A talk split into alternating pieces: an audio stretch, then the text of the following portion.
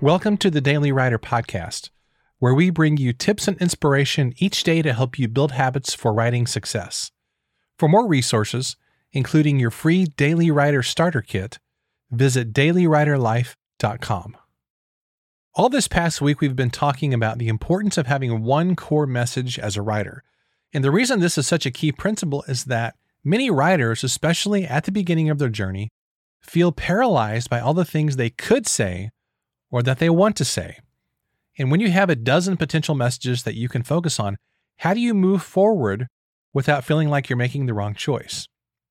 Well, a few days ago, we talked about how to choose your core message. So if you're still wrestling with this or you haven't done that exercise that I encourage you to do, I want to challenge you to go back and listen to that episode if you're still not sure how to make that decision or you're not sure how to move forward. Now, all that said, there are times when it is okay to have several different messages. And that's that's when you're writing lots of books or you want to build a few different brands. Now, some authors do this by having different pen names. For example, one of my favorite writers, Joanna Penn, she hosts the Creative Pen podcast. She creates resources for authors, and you can find all of her books and tons of other stuff, courses, podcasts, and everything at TheCreativePen with two N's at the end, the creative pen dot com. Joanna is wonderful, and she has been so helpful on my writing journey. In fact, she's going to be on the podcast here really, really soon. I'm super excited about that.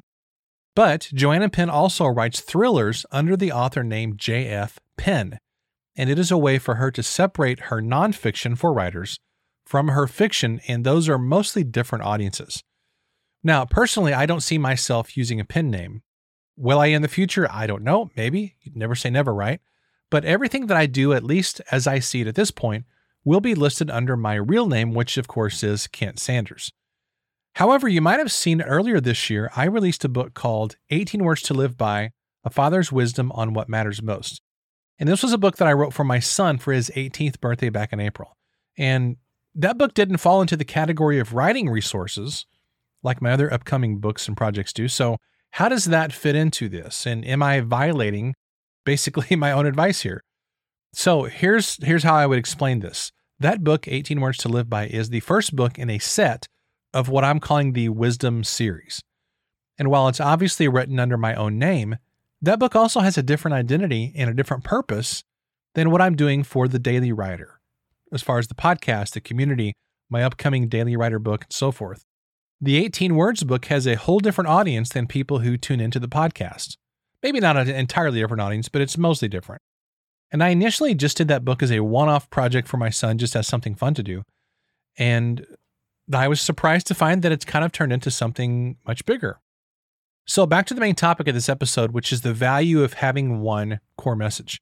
Again, the only time to violate this rule is if you're willing to put in the time and effort, and if you're willing to do the marketing to build a separate brand around each of your different messages. Let me give you an example of this. My friend and my writing mentor and coach, Honorée Corder, she does this very, very well.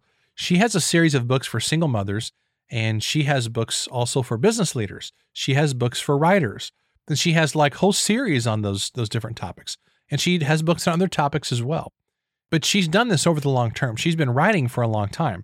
So this is not something that she did like all in a year's time. It happened organically as she felt the desire to write on different topics and as she saw the need to write books for different audiences. But again, this did not happen over the short term. This happened over a period of years. And I think that's really important to keep in mind. You're doing this over the long term.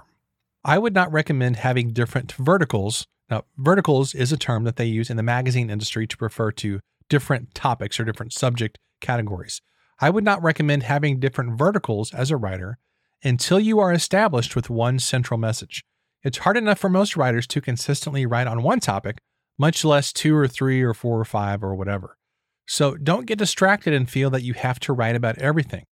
That being said, if you're highly motivated and you want to put the work in to write multiple books a year and establish multiple brands, I say go for it. There's no reason not to if you can do the work and if you're motivated to do it and if you really have the desire to work hard and do the marketing required to make those things successful. Because the more good books that you can write, the better your business is going to be. And you can cross promote and you can do all kinds of cool and interesting things with those. I recommend you go check out um, Honorée Corder's books and all the interesting things that she's doing, go to honoree corder dot com. That's H O N O R E E C O R D E R dot com, honoree corder dot com. And get on Amazon and look at her books and see the interesting things that she's doing. And that'll give you a really cool vision of what is possible when you want to write under different verticals over the long haul. She's accomplished some really, really cool things, sold millions of books, so you can absolutely do it as well. So check out her website. Also check out her courses and all the other cool things she has going on. Uh, it's super, super helpful stuff, I promise you. So this past week, again, we've been talking about the importance of having a core message, but the exception to that is, as we're talking about right now, the exception to that is if you're willing to put the work in. And if you're willing to put the work in to do different verticals or different, write on different topics, maybe have different series, I think that's absolutely awesome. That's what I'm building. And if you're super motivated, I hope that you're going to join that bandwagon also. But before you do that, at least establish yourself with one thing.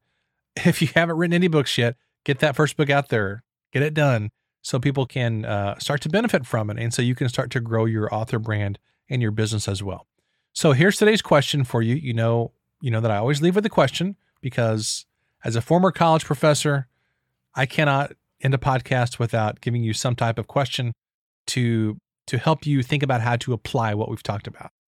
So on a scale of one to ten, how motivated are you to have more than one core message by writing a lot of books?